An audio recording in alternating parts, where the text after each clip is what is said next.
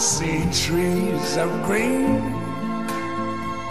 red roses too. I see them bloom for me and you.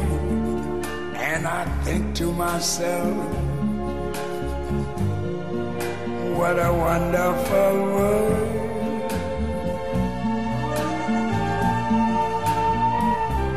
Mamma, io non ci credo. Non ci credo. Non ci credo.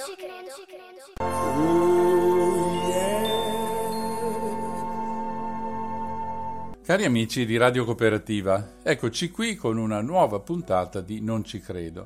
L'ultima volta abbiamo fatto una pausa raccontando qualche buona azione, a dire il vero delle ottime azioni, che nel mondo dimostrano come sia possibile invertire la tendenza che ci sta portando verso una lenta ma inesorabile fine della razza umana su questo pianeta. Il trucco è piuttosto semplice, smetterla di inquinare, ma non nel 2025, subito. Siamo tutti reduci da settimane passate in casa a causa del coronavirus. Lo abbiamo fatto volentieri perché, ci hanno spiegato, è il modo più efficace per evitare che il contagio si espanda e non sia più controllabile. La reazione della popolazione italiana dopo un primo tentennamento, forse causato anche dalle incertezze che abbiamo letto in alcune strutture decisionali, ha reagito positivamente, mettendo la salute di tutti, di tutti gli altri intendo, davanti alle proprie meschinità, la corsa nei prati, l'aperitivo con gli amici e altre cose simili. Insomma, la maggior parte della gente ha capito che questo piccolo sacrificio andava fatto per il bene comune. È curioso parlare di bene comune in una nazione che ha la spiccata tendenza ad essere egoista, a pensare solo a se stessa, probabilmente indotta a ciò dall'esempio, certo non irreprensibile, che arriva dall'alto, da una classe politica che litiga per qualsiasi cosa, che sembrano gli ultras di Inter e Juve dopo una partita contestata per qualche decisione dell'arbitro. Come ho detto mille volte, di fronte a due decisioni opposte, una delle due è sbagliata. Forse lo sono tutte e due, di sicuro non possono essere buone entrambe. Oh, si intende, tra i cittadini ci sono ovviamente stati anche gli imbecilli che se ne andavano in giro come se niente fosse successo e ci sono i saggi e i coerenti. Questo vale ovunque, tra la gente comune come tra i politici, che a fare di tutta l'erba un solo fascio ci si prende molto raramente. Io non mi intendo di medicina, è solo un po' di statistica, che sono le scienze di cui ci hanno parlato ogni giorno in televisione. Ma qualcosa da tutto questo merdaio di pandemia è emerso e, guarda caso, riguarda proprio l'ambiente. Nelle settimane di clausura le attività produttive sono state ridotte al minimo. Questo non è positivo, si tratta di una mazzata per l'economia in generale e, scusate, ma credo sia più importante, per il futuro dei lavoratori che rischiano di restare senza lavoro. Per l'affanno di molte società piccole e medie che già rischiavano di non riuscire a rimanere aperte prima del virus. Insomma, una disgrazia economica seguita ad una disgrazia sociale e sanitaria.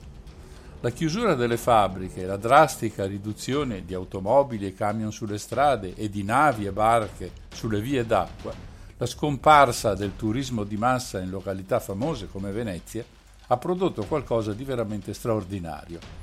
Immagino che chi mi ascolta abbia letto i giornali o guardato le notizie in televisione o ascoltato i notiziari alla radio, per cui quello che dirò adesso per loro non è di certo una novità. Del resto di tempo per informarci bene ne abbiamo avuto un sacco in questo periodo.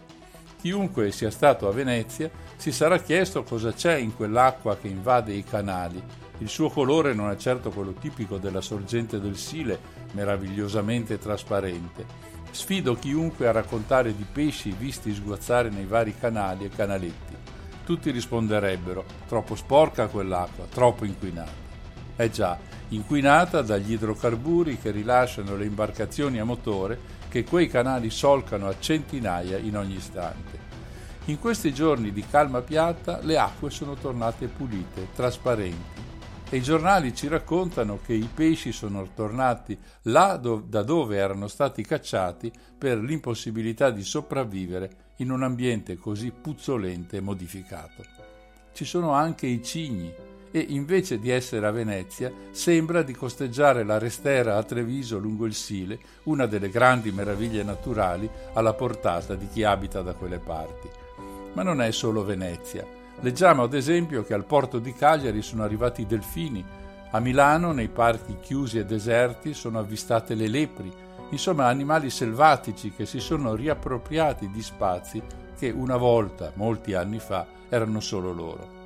E poi c'è qualcosa di più generale. Probabilmente sapete che la pianura padana è tra le cinque aree più inquinate del mondo. Ci sono immagini elaborate al computer che mostrano, per esempio, l'inquinamento da NO2, da biossido di azoto, uno dei segnalatori che le cose non vanno affatto bene. Come è avvenuto in Cina, anche qui da noi, durante le settimane di sospensione delle attività, il gas si è di molto diradato, riducendo quindi l'inquinamento. Se frequentate il web potete trovare decine di fotografie che testimoniano questi fatti. E adesso dobbiamo tirare delle conclusioni. La prima è che questo rende più che evidente che la distruzione degli habitat dipende dall'uomo. In altri termini, se togliamo l'uomo di torno, anche solo un po', le cose migliorano a vista d'occhio. Questo deve far riflettere i frettolosi che si ostinano a parlare di pianeta da salvare. Il pianeta, la Terra, non ha alcun bisogno del nostro aiuto. Non ce l'ha avuto miliardi di anni fa quando per far sopravvivere le specie si è dovuta inventare la fotosintesi. Figuriamoci adesso per così poco. Noi dobbiamo semplicemente aiutare noi stessi, perché l'ambiente che si sta preparando non è quello in cui l'attuale essere umano potrà sopravvivere a lungo. Il discorso è molto semplice. Siamo troppi, troppo voraci, troppo egoisti e soprattutto siamo troppo stupidi. Questa specie di repulisti da clausura umana ha inoltre dimostrato che la natura è in grado di reagire, di farlo con intelligenza e con una certa velocità. Noi invece, credo questo sia evidente, non sappiamo farlo. Noi siamo solo in grado di mettere delle pezze perché non vogliamo rinunciare, come genere umano, alle conquiste ottenute con il cosiddetto progresso. Prendiamo ad esempio le acque di Venezia. L'uomo è in grado di tenerle pulite nonostante le barche? In teoria sì, questa è la risposta, ma occorre cambiare i paradigmi, spostare la trazione da motori a scoppio, con consumo e dispersione di idrocarburi, in motori elettrici Occorre cominciare ad usare i mezzi che la stessa natura ci offre per tenere puliti i mari e i canali. Fantasie? Sono sicuro che chi ha fatto questo commento lo ha fatto anche prima di ascoltare la storia di Paolo Lugari durante l'ultima puntata. Miracoli come quello avvenuto in Colombia ce ne sono centinaia nel mondo. Se avete voglia e curiosità, leggetevi il libro di Gunther Pauli, Blue Economy, vi troverete un centinaio di questi presunti miracoli che invece non sono niente altro che la trasposizione dei segreti della natura in un sistema produttivo, ma sostenibile sia dal punto di vista ambientale che da quello economico. Voglio fare un piccolo esempio prima di chiudere questa introduzione. Per pulire il mare esistono ad esempio prodotti mangia petrolio a base di lana di pecora e in Italia di aziende all'avanguardia nella produzione di questo tipo e di altri tipi di ripulitori ce ne sono e come. Daniela Ducato, l'imprenditrice più innovativa d'Italia secondo la testata Fortune, spiega i prodotti ecologici per, per ripulire le acque e dice, virgolette, si collocano a pelo d'acqua e catturano questi inquinanti. Poi inizia un processo di biodegradazione, un chilogrammo riesce a catturarne fino a 17 chilogrammi, un indice di efficacia importante che consente anche di monitorare la misura di questi microsversamenti. Chiuse le virgolette. Daniela rientra, come logica e filosofia, perfettamente nei canoni della Blue Economy. La sua storia è uguale a quella di altri imprenditori sparsi nel mondo che però hanno un piccolo difetto. La loro azione dà fastidio alle multinazionali a quello che possiamo chiamare il sistema e rende molto più difficile la diffusione delle loro straordinarie idee. Una pausa musicale e poi cominciamo con il tema dominante di questa sera, l'acqua.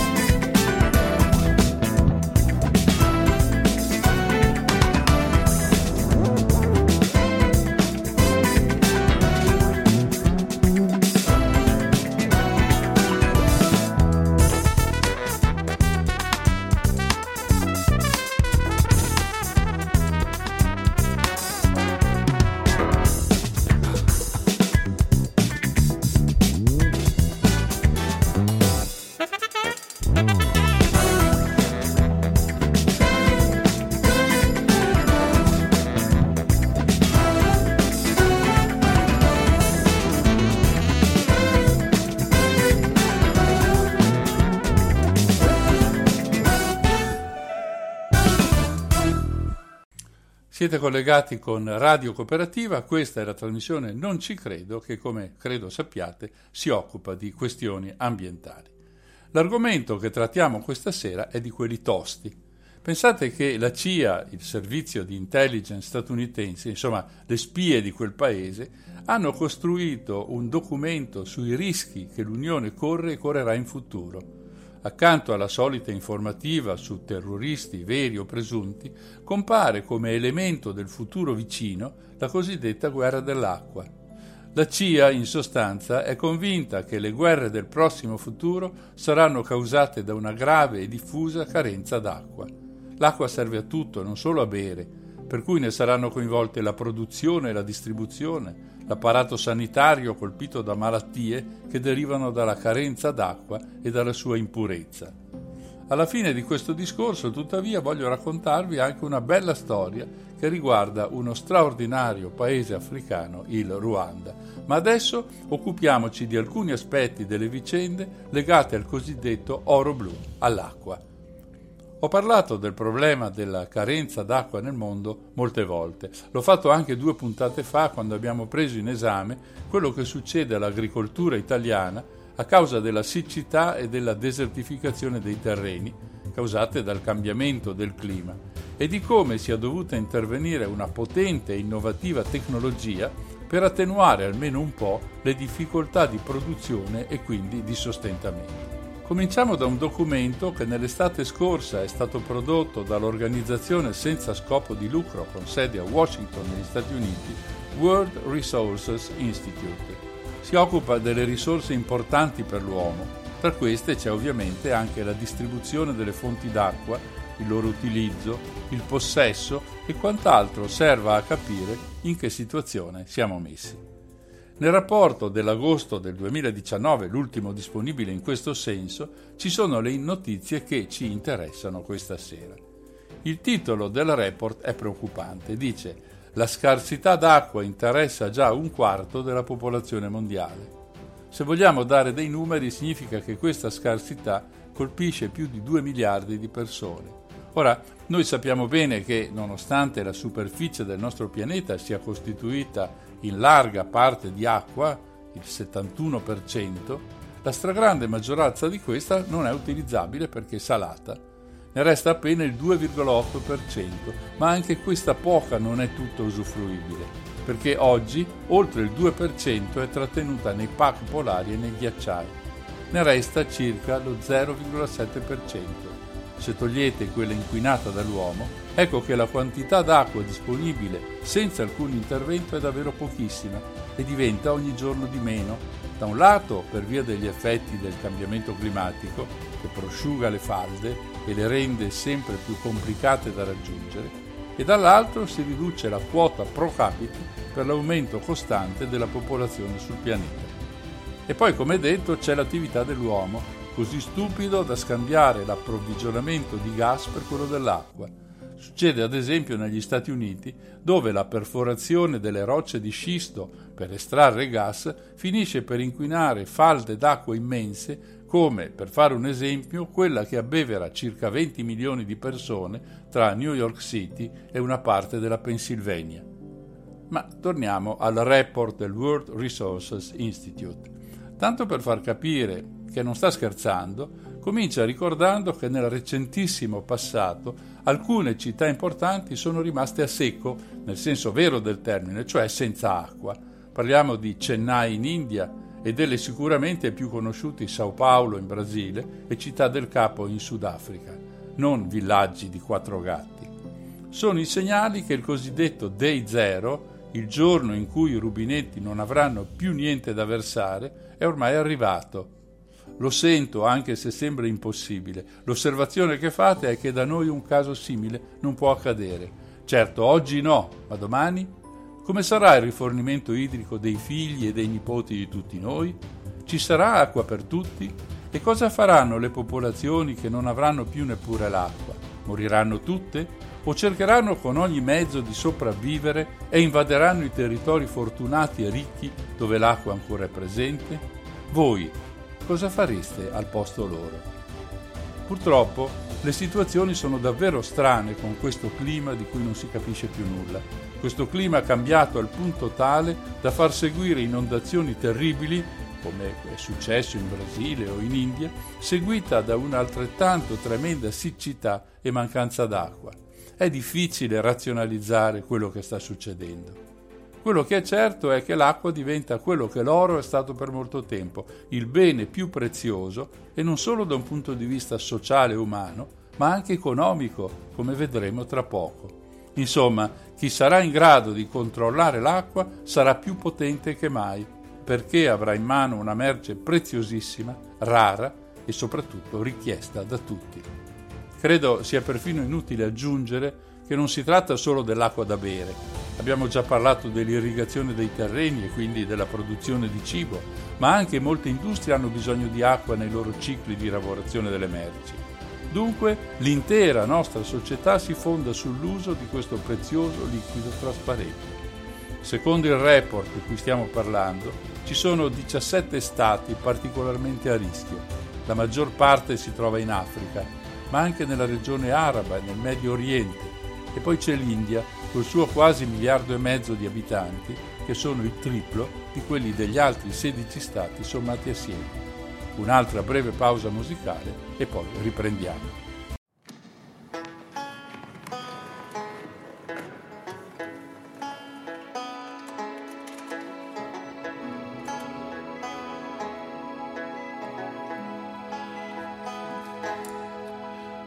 Wake up, Virginia, is your daddy home? Is your daddy home? Is your daddy home?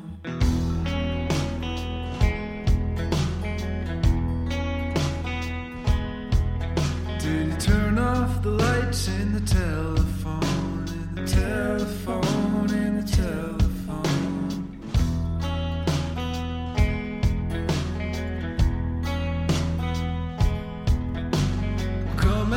Can you come down?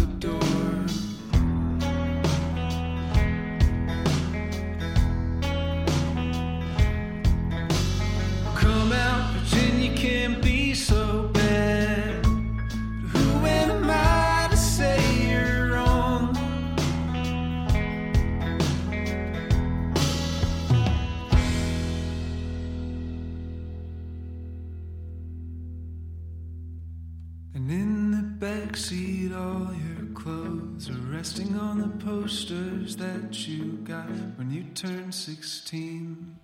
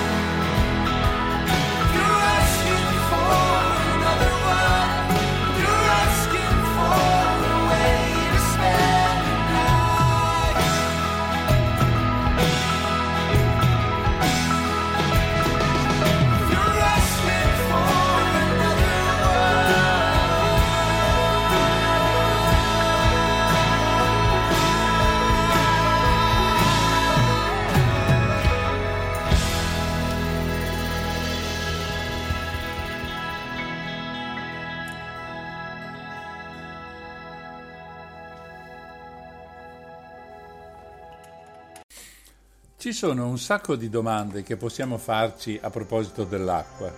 Dobbiamo però essere bravi e ragionare come cittadini del mondo e non come cittadini delle nostre città dove non capita mai o quasi mai che aprendo il rubinetto non esca nulla. Le domande, dicevo, sono tante. Ad esempio, quanta acqua serve ad una persona per sopravvivere? Quanta per una igiene personale che non porti a malattie terribili come la dissenteria cronica per cui muoiono milioni di bambini ogni anno? E poi chi controlla l'acqua o quantomeno chi sta cercando di farlo? Cominciamo dall'inizio e procediamo con calma.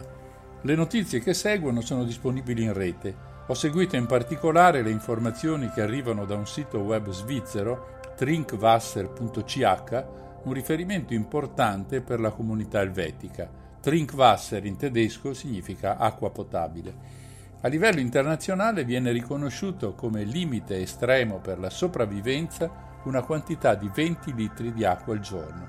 Serve per bere, per un minimo di igiene e per qualche pulizia, sempre che si tratti di acqua di buona qualità, quindi non inquinata. A noi sembra davvero poco. Se vi lavate i denti lasciando il rubinetto aperto, quei 20 litri se ne vanno in circa 3 minuti. Voi quanto ci mettete a lavarvi i denti? Pur sembrando una quantità decisamente bassa, ci sono almeno 26 paesi al mondo e quasi mezzo miliardo di abitanti che a quel valore non arrivano. L'obiettivo della comunità internazionale è di raggiungere per ogni persona i 50 litri al giorno, che è definito fabbisogno di base. Questo significa che con 50 litri riusciamo ad espletare le azioni più normali, come fare il bucato, fare una doccia, certo non lasciando sempre aperto il rubinetto come capita a molti occidentali spreconi, preparare i cibi cotti e altre attività necessarie. Le persone che non si possono permettere nemmeno questo valore sono circa un miliardo.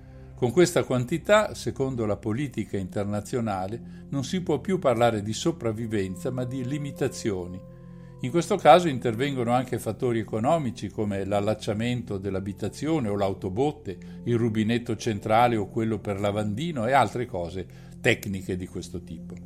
Noi non possiamo avere percezione di tutto questo. Se va male, il nostro consumo si attesta ad almeno tre volte il fabbisogno di base e consideriamo il servizio idrico come qualcosa che semplicemente esiste, basta pagarlo. Siamo addirittura più interessanti se l'acqua ha un buon sapore se non contiene troppo cloro disinfettante, se ha un buon odore. Molti di noi non prendono neanche in considerazione situazioni di enorme consumo d'acqua come lo spegnimento degli incendi. Quando d'estate se ne va una fetta dei nostri boschi, pensiamo solo agli alberi distrutti e mai all'acqua consumata nel tentativo di salvarli. Uno degli aspetti più drammatici ai quali è legata la disponibilità di acqua riguarda l'igiene e i servizi igienici. Si stima che più di un terzo della popolazione mondiale, circa 2,6 miliardi di persone, non abbiano accesso ai servizi igienici di base. Parliamo dell'intera Africa, a parte qualche oasi qua e là, dell'Asia meridionale. Ma non è solo quello. Se in Europa la quota di servizi soddisfa l'84% della popolazione, nelle zone rurali dei paesi in via di sviluppo il valore scende ad appena il 35%. Tutti i medici sono d'accordo che bere acqua non sia uno sfizio, ma una necessità. Due litri di acqua al giorno, sei nelle regioni più calde, è un modo per mantenersi in buona salute. Accenno solo ad un argomento che affronteremo più tardi. Chi gestisce il commercio di acqua? Attenzione, non mi riferisco all'acqua in bottiglia, del cui consumo purtroppo noi italiani siamo i campioni del mondo, del resto, coglioni come siamo, se dobbiamo eccellere in qualcosa, deve per forza essere qualcosa di negativo. No, mi riferisco all'acqua che esce dai nostri rubinetti. Gestire questo business è un grande affare e, come certo avrete capito da quanto detto fin qui, lo sarà sempre di più in futuro. Lo Stato non è il massimo dell'efficienza nella gestione idrica, se analizzate lo stato delle condutture che dagli acquedotti portano il liquido nelle nostre case, rimanete sbalorditi. Quando va bene viene perso un terzo dell'acqua, che quindi torna nelle falde, magari si inquina e diventa così inutilizzabile. Ci sono zone in cui l'acqua perduta per strada raggiunge valori difficili da immaginare, sto parlando dell'Italia, fino al 65%. La questione, come è ovvio, non riguarda solo il nostro paese, ma un sacco di altre nazioni nel mondo dove la fame di acqua è decisamente superiore a quella di Sondrio o di Varazze. Penso ad esempio al Messico, dove le tubature perdono regolarmente la metà dell'acqua che parte dalle sorgenti e dagli acquedotti. Detto questo, è giusto che lo Stato inefficiente si arrenda e ceda a privati il diritto di sfruttare il mercato dell'acqua? Abbiamo sostenuto un referendum dieci anni fa a questo proposito. L'acqua è rimasta pubblica, ma le cose da allora non sono migliorate granché. E allora cosa si deve fare? La risposta non è semplice e io non la darò nemmeno sotto tortura. Quello che possiamo dire è che l'acqua è uno dei beni essenziali per la vita e specularci sopra è decisamente brutto, molto brutto. Immaginate quei miliardi di persone che aspettano una soluzione, che si vedono arrivare un galoppino della Nestlé, una delle ditte che vende tanta acqua in bottiglia, che gli dice da domani potrai affogarti nella nostra acqua, ma devi darmi in cambio una mucca e due capre ogni anno. Forse è economicamente ragionevole, ma è anche moralmente ragionevole? Cosa ne pensano le grandi organizzazioni finanziarie del pianeta? La Banca Mondiale e il Fondo Monetario Internazionale sono entrambi favorevoli alle privatizzazioni, ne parlo in generale ovviamente, questo discorso non è strettamente legato alla realtà italiana. In effetti, se andiamo a spulciare tra i documenti che accompagnano i prestiti e i fondi concessi ai paesi in via di sviluppo, fa capolino la condizione che i servizi siano indirizzati verso aziende private, in molti casi questo si rende necessario per l'incapacità dei governi a gestire qualunque cosa senza fare intervenire una colossale corruzione e, quando va bene, una enorme incompetenza. È quello che è avvenuto in Gabon, dove l'azienda Vivendi è intervenuta investendo 125 milioni di euro nell'espansione aumentando il numero dei clienti assistiti del 26%, ma contemporaneamente, questo è molto importante, abbassando il prezzo dell'acqua del 17%. Pensate come erano messi prima. Ma chi è questa società? Sappiamo che nasce in Francia come costola di Veolia Environment, che si occupa un po' di tutto, dall'energia alla gestione dei rifiuti con molti inceneritori e altre quisquiglie del genere. A fronte di questo successo dei privati possiamo registrare dei fallimenti altrettanto colossali. La storia della città boliviana di Cochabamba credo sia ben conosciuta. L'azienda statunitense Bechtel, che aveva rilevato l'azienda pubblica, ha raddoppiato il prezzo dell'acqua, portando a rivolte molto cruente con morti e feriti. L'azienda si è ritirata, la gestione è allora passata ad una cooperativa e il guadagno in termini di libertà corrisponde ad uno stato veramente miserabile di questo servizio. È chiaro, almeno credo, chi sta sulle due opposte barricate. In generale e ovunque la lotta è tra la società civile che rivendica il diritto all'acqua come bene comune e le società, tutte quelle che hanno come fine il guadagno, che dalla gestione hanno interesse a ricavare denaro, quindi le banche, le multinazionali e tutto quanto il resto che gli va dietro. La situazione nel mondo è abbastanza variegata. Ci sono stati aperti all'ingresso dei privati, altri addirittura che hanno posto un divieto per legge alla privatizzazione. Le cifre di questo affare sono colossali. Aziende come Veolia Environmental o la tedesca RWE, molto potente, controllando le risorse di Londra e di parte della California, riforniscono in tutto il mondo circa 360 milioni di persone di acqua potabile. Potremmo chiudere qui il discorso, ma è meglio se facciamo ancora un paio di esempi della situazione nel mondo. Quando pensiamo ad approvvigionamenti variabili e ad acque molto inquinate, ci viene in mente subito l'India. Qualcuno ha definito il Gange il più lungo water del mondo. L'acqua in questo subcontinente viene usata quasi esclusivamente per irrigare i campi. L'acqua di falda è sempre di meno. Notate che l'irrigazione non è per produrre tulipani come in Olanda, ma per far crescere verdura, frutta, cereali e quindi cibo per la popolazione. Dunque l'irrigazione è un'azione di primaria importanza in quel paese. Attualmente gli indiani sono più di 1300 milioni e continuano a crescere di numero. Questo è un guaio bello grosso perché non ci sarà acqua per tutti e come detto nemmeno cibo. Nelle città industrializzate i problemi sembrano essere diversi, ma anche loro avranno bisogno del riso coltivato in campagna. Questo modo di pensare non fa che acuire il conflitto di interessi tra le due realtà, quella rurale e quella cittadina. Anche Israele ha problemi seri in questo campo. Ogni anno un israeliano ha a disposizione in media 450 metri cubi di acqua, che non è molto. Ma Israele è un paese tecno- tecnologicamente molto avanzato ed ha così sviluppato sistemi di irrigazione all'avanguardia come quelli descritti in una delle ultime puntate di questa trasmissione. Per la produzione di frutta e verdura, Israele riutilizza le acque di scarico provenienti dall'agricoltura la restante scarsità di acqua viene compensata dall'importazione di generi alimentari, cereali, soia, carne. I prodotti agricoli importati consentono di aumentare il consumo di acqua annuo da 450 a 1080 metri cubi per persona.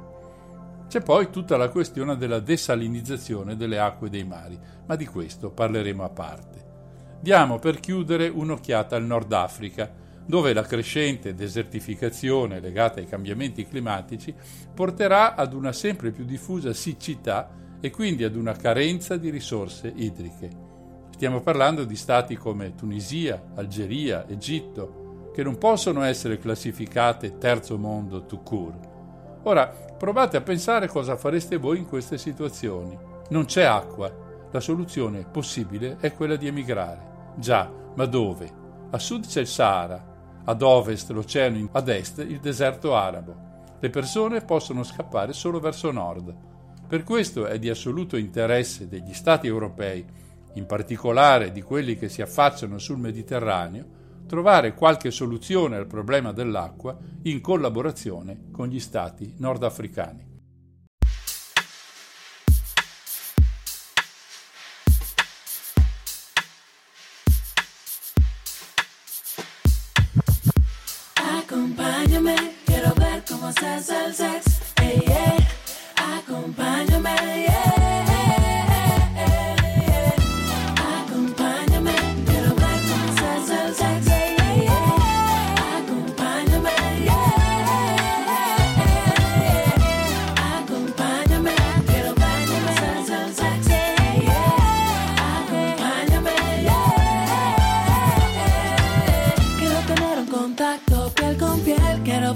Casa es mujer.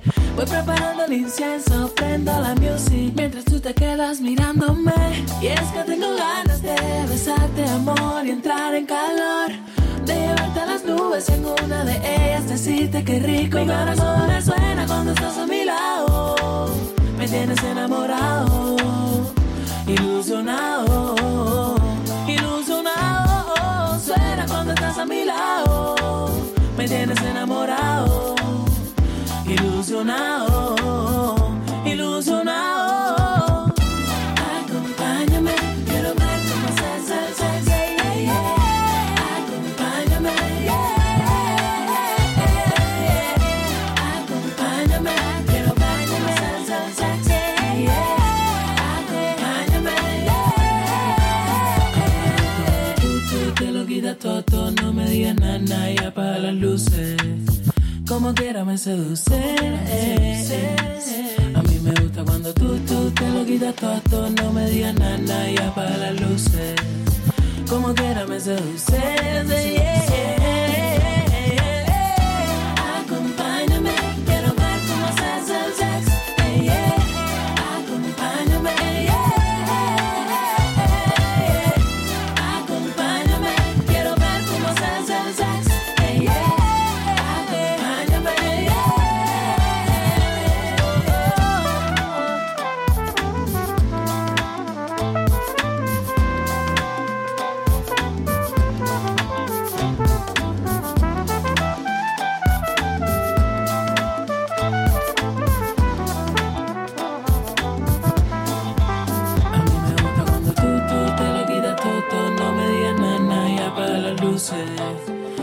seduce. me seduce. A mí me gusta cuando tú, tú te lo quitas todo, no me digas nada y apaga las luces. Como quiera me seduce.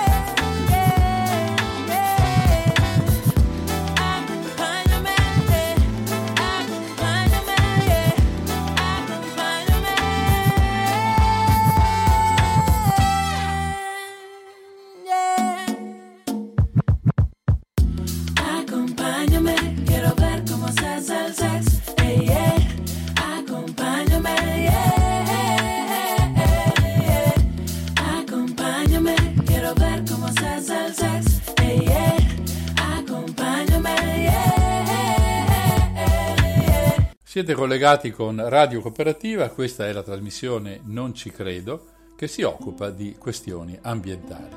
Stiamo parlando del problema dell'acqua nel mondo. Abbiamo detto all'inizio che il 71% del pianeta è coperto di acqua. Di questa più del 97% è salata e quindi non utilizzabile per gli scopi quotidiani della nostra vita. Una soluzione potrebbe essere quella di togliere il sale e rendere dolce quella enorme quantità di acqua in modo da risolvere più di un aspetto critico della nostra società. Le tecniche di desalinizzazione sono presenti sulla Terra da almeno 50 anni. Cercheremo adesso di vedere quali vantaggi porta e come si sta procedendo e poi, se ce ne sono, di evidenziare i pericoli che le varie tecniche si portano dietro. Circa un anno fa in Liguria si è tenuta una conferenza internazionale della IDA, la Associazione Internazionale Desalinizzazione. Come sempre accade in queste circostanze, c'è una sorta di beatificazione del proprio lavoro, il che è anche giusto, perché porta quello spirito di iniziativa indispensabile per andare sempre avanti. Ma in questa occasione sono state fatte anche le cifre relative all'anno precedente. Gli impianti di desalinizzazione presenti nel mondo sono circa 20.000 mentre i litri di acqua riutilizzata assommano a 200 milioni di litri per ogni giorno. La crescita del business è sensibile e distribuita tra le varie zone del pianeta. In particolare si segnala la crescita di quasi il 30% nei paesi arabi, ma anche gli Stati Uniti non scherzano. Là una grande quota di quest'acqua è destinata al mercato dell'energia, soprattutto quello dell'estrazione di petrolio e di gas. Non voglio entrare nelle tecniche usate, sarebbe un terreno minato di cui non so abbastanza. Posso però dire che la tecnologia più utilizzata è quella dell'osmosi inversa, quando due liquidi identici, separati da una membrana semipermeabile, hanno una diversa concentrazione di sale, quello con concentrazione più bassa passa dall'altra parte fino a raggiungere l'equilibrio. Questa è l'osmosi diretta. Quella inversa funziona esattamente al contrario, viene applicata una pressione al liquido più salato in modo che scorra verso l'acqua potabile attraverso la membrana. È un procedimento costoso ed energivoro, per cui molti paesi si accontentano del processo di evaporazione, che ha come limite la creazione di molta salamoia, cioè di acqua con elevato, molto elevato contenuto di sale. A fianco di questa soluzione c'è ovviamente anche quella del riuso dell'acqua, nella conferenza si è fatto l'esempio di Città del Capo e della California che stanno spingendo molto sulle acque reflue, mentre la Cina punta molto sul riutilizzo delle acque industriali che rappresentano la metà della capacità trattata tra il 2010 e il 2017 in quel paese. Anche India e Taiwan si stanno muovendo in questa stessa direzione. Gli Stati Uniti sono il secondo paese in questo senso, rappresentando il 10% del totale. In Europa il leader assoluto è la Spagna, che produce 3 milioni di metri cubi ogni giorno di acqua, valore che passerà prestissimo addirittura a 18 milioni grazie ad una normativa approvata dal Parlamento europeo e recepita dallo Stato spagnolo. L'esaltazione delle tecniche usate è arrivata, durante la conferenza di cui stiamo parlando, al punto massimo quando si è parlato dei costi di queste tecniche che starebbero scendendo di anno in anno per le nuove materie prime impiegate e per aver imboccato la strada del risparmio energetico. Tutto bene dunque? Beh no, perché le critiche ci sono e sono anche pesanti. Scrive sul Washington Post Bruce Stanley di Bloomberg, che abbiamo già incontrato nelle nostre trasmissioni e che costituisce un vigile occhio economico sulle varie attività dell'uomo. Aperte le virgolette. È una crudele ironia per il pianeta blu. La maggior parte della Terra è inondata negli oceani, eppure l'acqua marina è imbevibile.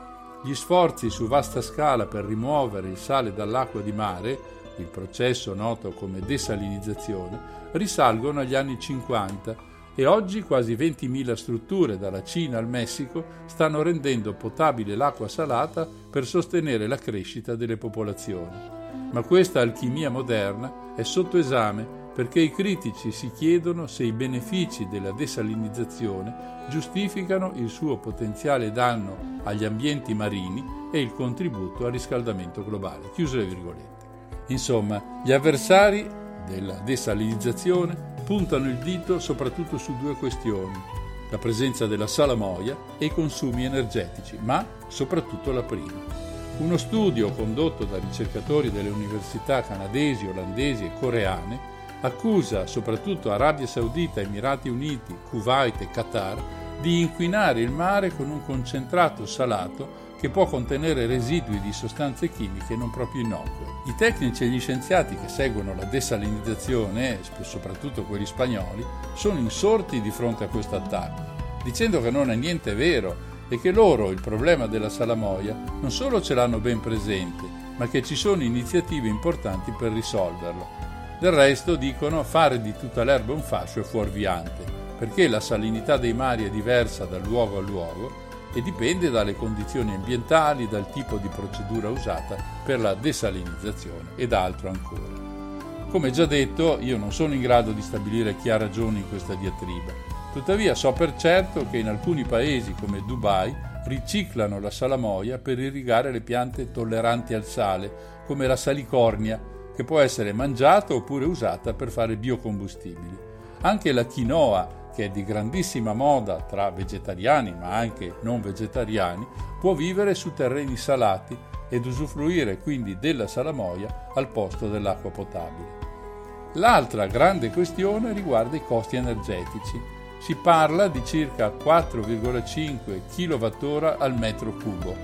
I tecnici spagnoli sostengono che con gli impianti più recenti si è scesi a 3 kWh al metro cubo ma non si deve dimenticare che i primi impianti ne consumavano addirittura 50 e si spiegano ancora meglio dicendo, virgolette, per mettere questa cifra in prospettiva, se consideriamo che il consumo energetico di una famiglia media in Spagna è di 13.141 kWh l'anno e che il consumo medio annuale pro capite è di 150 litri al giorno, Prendendo come riferimento che il consumo di energia media per produrre un metro cubo di acqua desalinizzata è 3 kWh al metro cubo, con il consumo energetico di una famiglia media si è in grado di rifornire 80 persone con acqua di mare desalinizzata per tutto l'anno.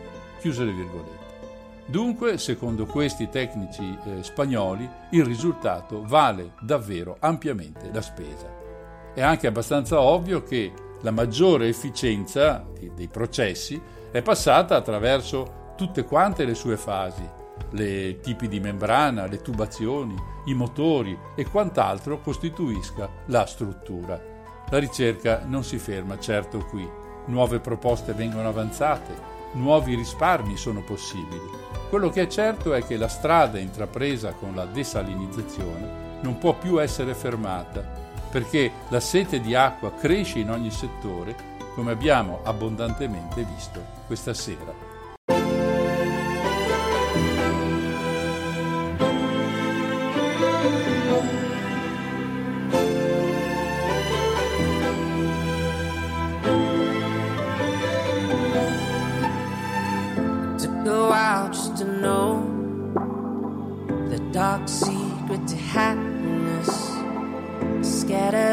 Slowly float.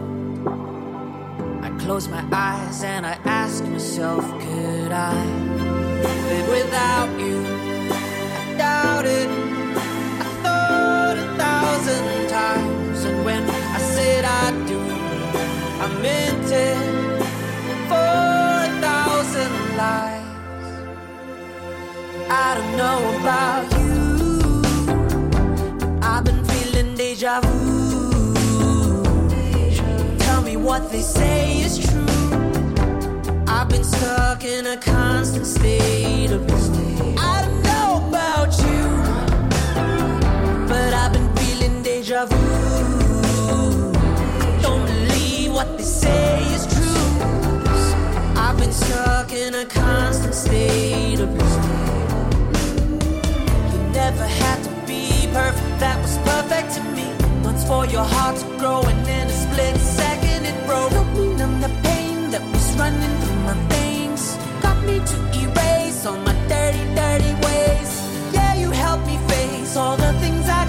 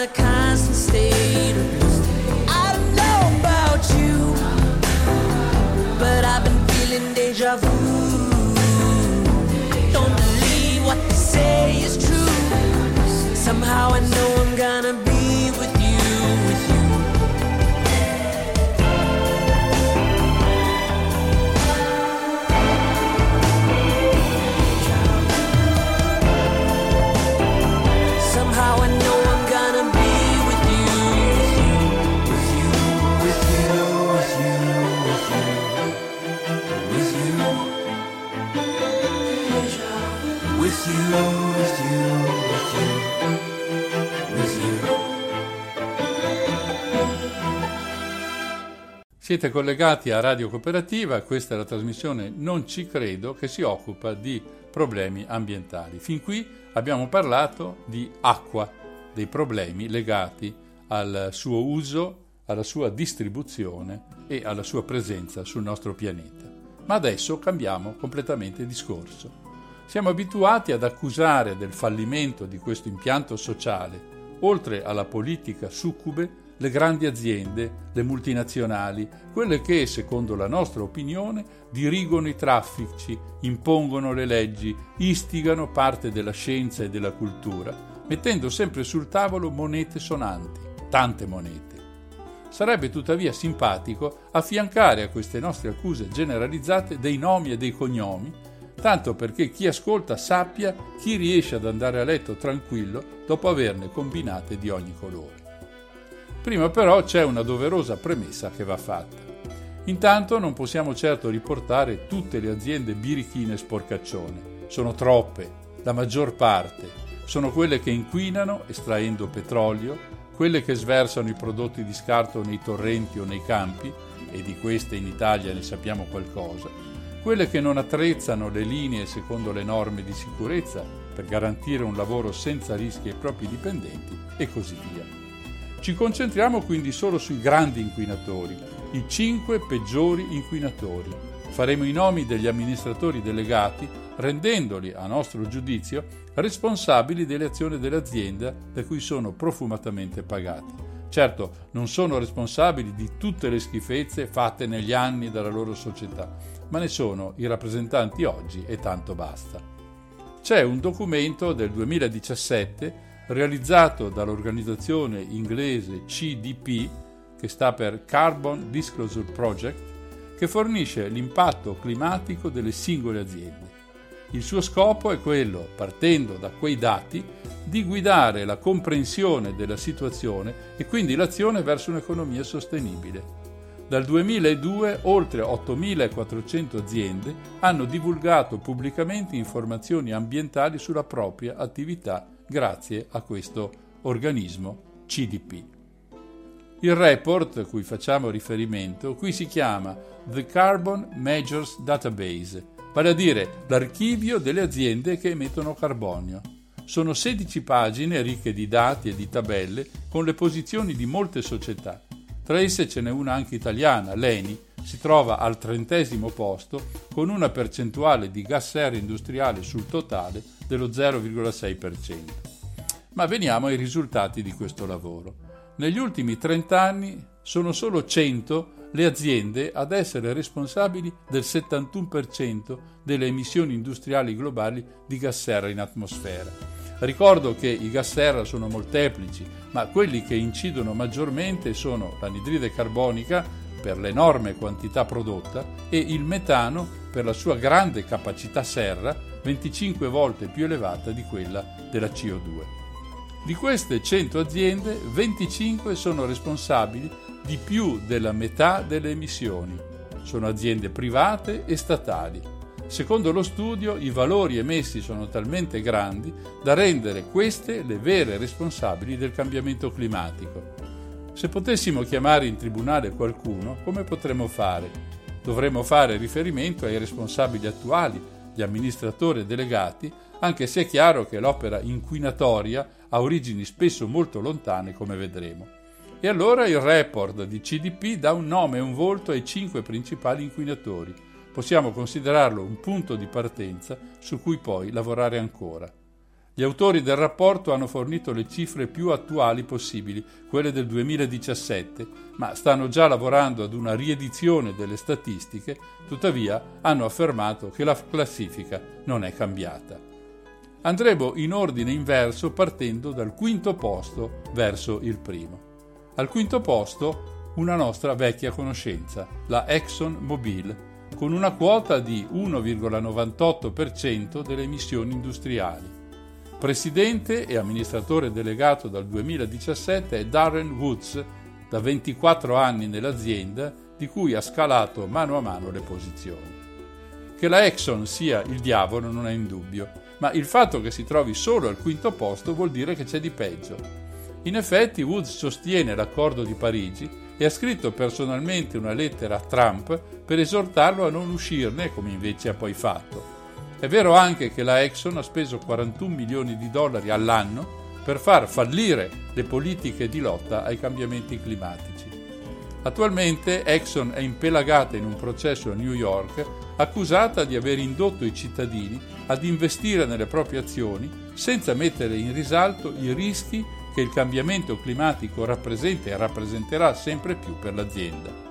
Ricordo che proprio questa società aveva nei suoi cassetti una ricerca condotta nel 1988 che prevedeva con grande precisione cosa sarebbe successo al clima a causa dell'estrazione e del consumo di gas e di petrolio. Un'altra accusa verso la Exxon è quella di aver finanziato, oltre ai lobbisti in Parlamento, anche gruppi di negazionisti, quelle brave persone che raccontano un sacco di balle, come il fatto che il riscaldamento globale è un'invenzione di cinesi o che lo scioglimento dei ghiacci è solo un'illusione.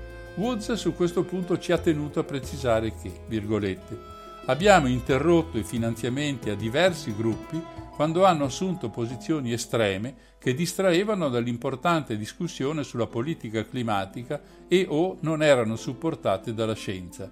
Il rischio del cambiamento climatico è chiaro e richiede un'azione.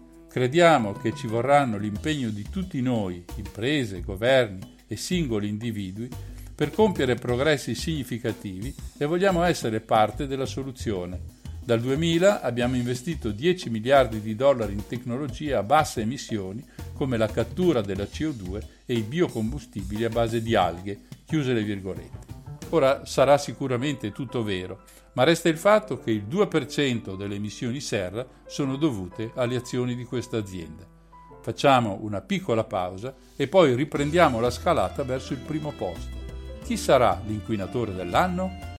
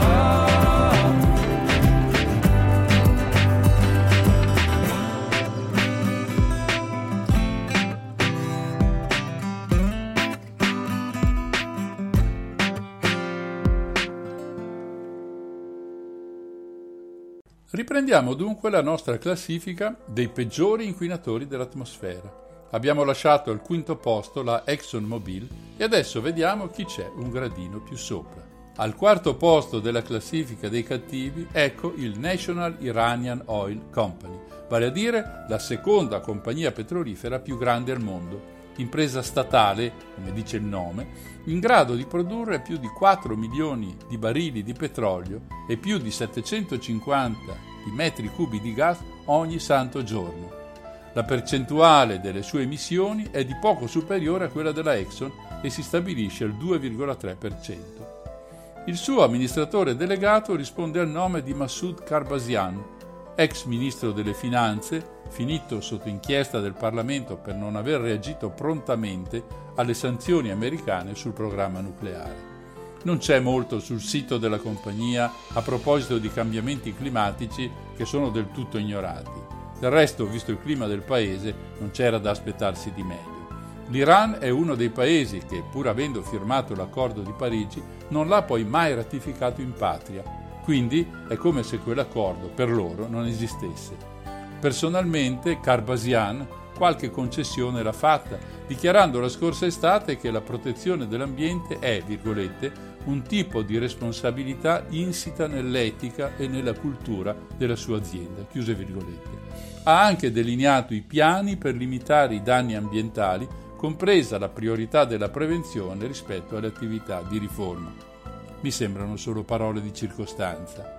Infatti, richieste più volte di un commento da parte degli estensori inglesi del rapporto, non c'è stata alcuna risposta. Passiamo al terzo posto. L'impresa di gas naturale forse più conosciuta al mondo, la Gazprom russa, si insedia al terzo posto di questa classifica con il 3,91% delle emissioni globali di gas serra. Come è abbastanza noto, si tratta di una società gestita direttamente dal Cremlino, tanto che il suo attuale presidente è un ex viceministro dell'energia, Alexei Miller. Si tratta di un uomo che da quasi vent'anni si occupa di questa società. Gazprom è in primo piano anche nella costruzione del famoso gasdotto Nord Stream 2 che dovrebbe collegare la Russia alla Germania, anche se voci molto critiche si sono levate con il timore che quest'opera renda la Germania schiava della Russia. Miller figura nell'elenco delle persone che avrebbero interferito nelle elezioni di Donald Trump. Se leggiamo nel sito della società, compiono rassicurazioni del tipo Gazprom adotta misure appropriate per migliorare continuamente le proprie prestazioni ambientali. Quali siano non è dato saperlo, perché anche il colosso russo non ha risposto alle molte domande di commenti da parte dell'organizzazione inglese che ha stilato il report che stiamo discutendo. Passiamo adesso al secondo posto. Aramco, o meglio Saudi Arabian Oil Company, è l'azienda di Stato dell'Arabia Saudita ed è quella che produce più gas serra con la sua quota del 4,% sul totale. Vedremo tra pochissimo perché non è al primo posto di questa classifica. L'amministratore delegato è Amin Nasser, il quale sostiene che è impossibile a breve fare a meno di petrolio e gas se si vuole mantenere il livello energetico attuale. Recentemente questo gigante del petrolio è stato valutato 2.000 miliardi di dollari, la più alta del mondo. Nasser lavora in Aramco da 33 anni e ha parlato qualche volta dell'impegno della propria azienda a ridurre le emissioni di gas serra e a finanziare tecnologie che creino vantaggi significativi per l'ambiente. Se si tratta di serie intenzioni non lo possiamo sapere perché nessuno ha voluto commentare il report di CDP. In cima alla lista degli inquinatori non c'è un'azienda, ma uno Stato, la Cina, considerando esclusivamente il suo legame con il carbone. La percentuale sui gas serra totali è molto alta, del 14,3%. Le emissioni create dalla combustione di carbone, di cui, meglio non dimenticarlo, la Cina ha il sottosuolo ricchissimo, derivano dalla produzione di energia suddivisa tra vari gruppi industriali, tutti afferenti allo Stato.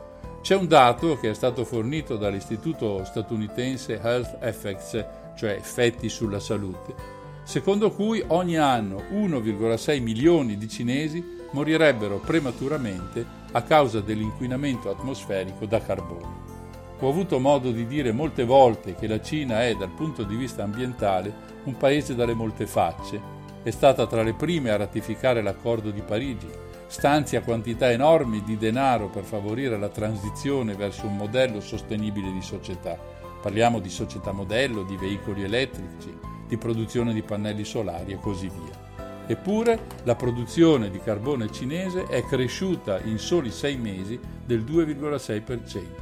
Non solo, sono state firmate autorizzazioni per la costruzione di nuove miniere di carbone che diventeranno cinque volte di più nel giro di pochi anni per capire cosa succede bisogna affidarsi alle foto satellitari che mostrano cantieri in cui si costruiscono nuove centrali a carbone, come se quelle già funzionanti e la trentina di nuove centrali nucleari in costruzione non bastassero.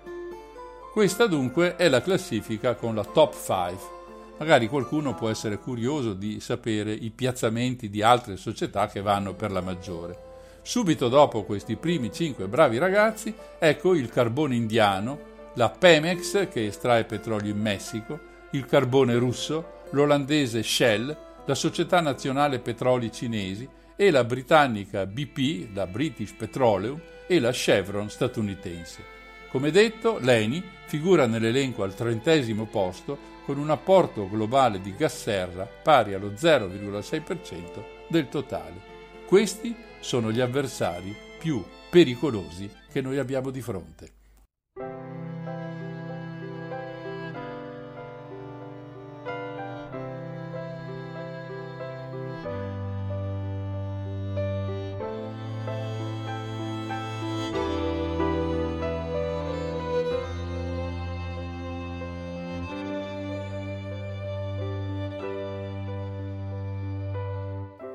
Saw you dancing with the waves. I saw the wind play with your hair. You came to see what tears can be when they get back home. I saw you asking what to know, what to believe, and where to go. And your heart beat fast when you realized we would leave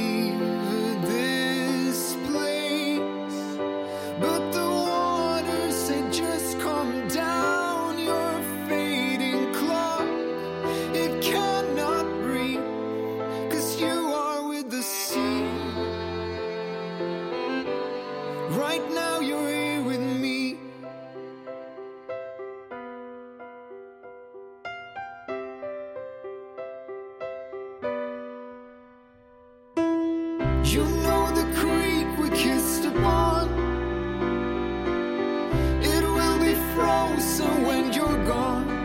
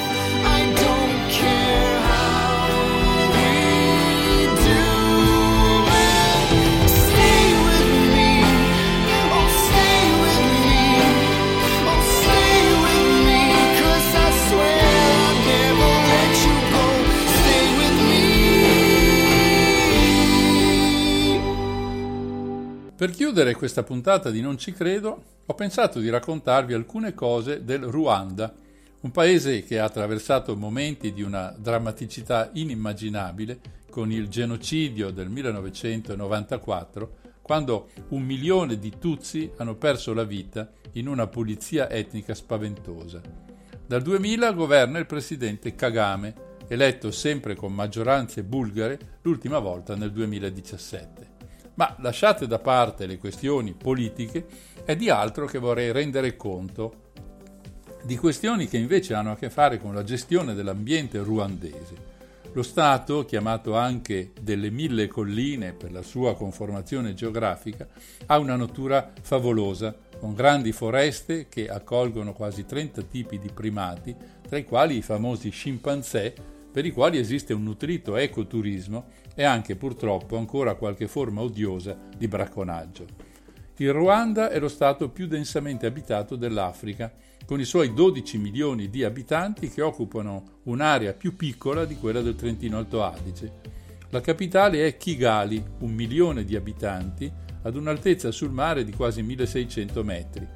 La sua caratteristica principale è l'enorme pulizia che vi regna. Non c'è una carta per terra e tutto è perfettamente in ordine.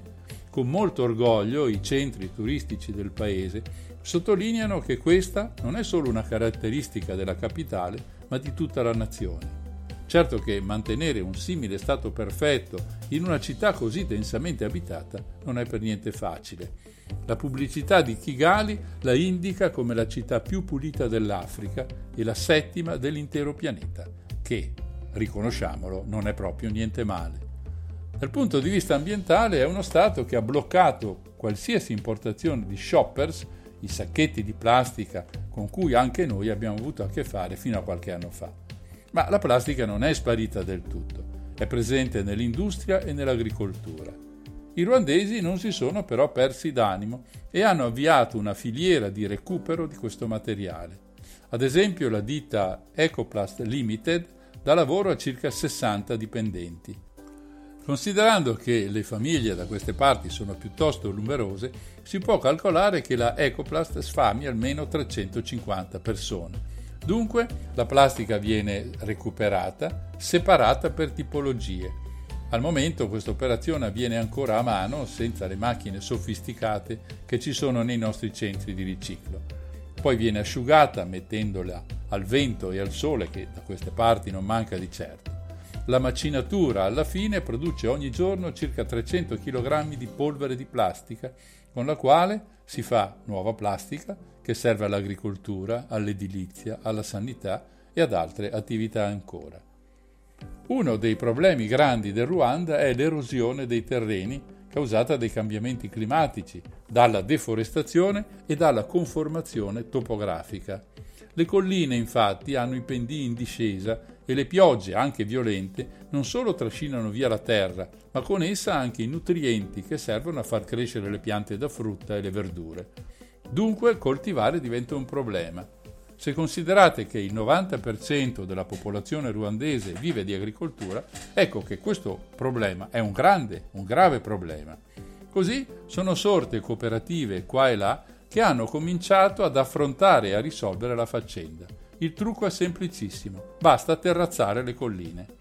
A nord di Kigali ce n'è una di queste cooperative, nel distretto di Rulindo, che ha terrazzato già molte colline, facendo crescere di molto la produttività e imponendo una filiera corta nel momento che in questo modo molte più specie possono venire coltivate.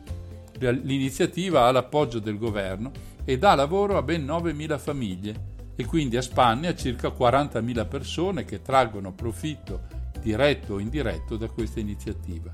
Il terrazzamento delle mille colline, che oggi è la sfida più grande del paese africano, avviene a mano. I lavoratori lo fanno con zappa, badile e piccone. Passiamo adesso ad un'altra cooperativa, la COSEN, dove un altro nemico dell'ambiente viene sfidato. La carbonella è uno dei combustibili più usati in Ruanda per cucinare.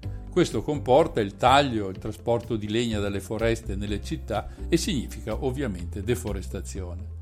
La COSEN raccoglie i rifiuti organici dei cittadini, quelli che noi chiamiamo l'umido, e provvede a togliere quanto umido non è, quindi plastica, vetri, pannolini e così via.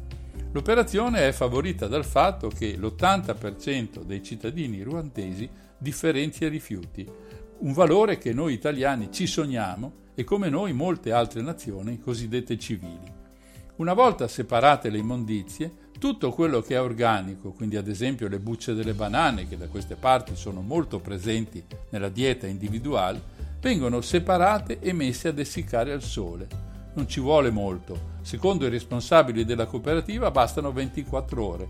Poi il tutto viene ridotto in polvere, questa viene pressata e il risultato è torba, con cui si fabbricano dei mattoni che vengono poi venduti al posto del legno della carbonella. Rendono più o meno lo stesso e costano il 30% in meno e, cosa più importante, sono perfettamente sostenibili ed ecologici. Anche questa attività coinvolge molte persone. La COSEN ne stipendia circa 7.000. Vicino al confine con il Burundi c'è una regione ricca di laghi con prospettive ottime per la pesca e quindi per un'attività commerciale altrettanto importante quanto l'agricoltura. Ma c'è un problema. Il problema è rappresentato da una pianta che è molto invasiva, il giacinto d'acqua. Questi si moltiplicano con una velocità sorprendente, sottraggono ossigeno all'acqua e ai suoi abitanti, facendo così morire i pesci. In Ruanda sono le donne ad occuparsi di tutto questo. Con le barche raggiungono i luoghi ricchi di giacinti e li raccolgono. Con le radici si ottiene un concime naturale per l'agricoltura. Gli steli lunghi e robusti vengono fatti essiccare fino ad ottenere una sorta di grossi fili che poi vengono intrecciati per ottenere prodotti tipici del luogo come borse, tappeti, cuscini e quant'altro. sono tutti prodotti molto simpatici, molto belli e soprattutto ricchissimi di colore. Il giacinto d'acqua presenta problemi un po' ovunque nelle regioni tropicali. Ad esempio in Benin c'è il Songhai Center, uno dei centri più attivi nella sperimentazione e realizzazione dei progetti della Blue Economy di cui parlavo prima. Qui il giacinto viene triturato e aggiunto alle acque di scolo provenienti dalle cucine locali insieme alle deiezioni animali. La biomassa produce metano che serve per produrre energia a livello locale. Dopo la mineralizzazione, quello che resta viene usato come mangime per i pesci che vengono allevati nelle vasche là vicino. Questi sono solo alcuni esempi di come lo Stato africano si sta muovendo, seguendo le regole della difesa della natura e delle specie che vi vivono.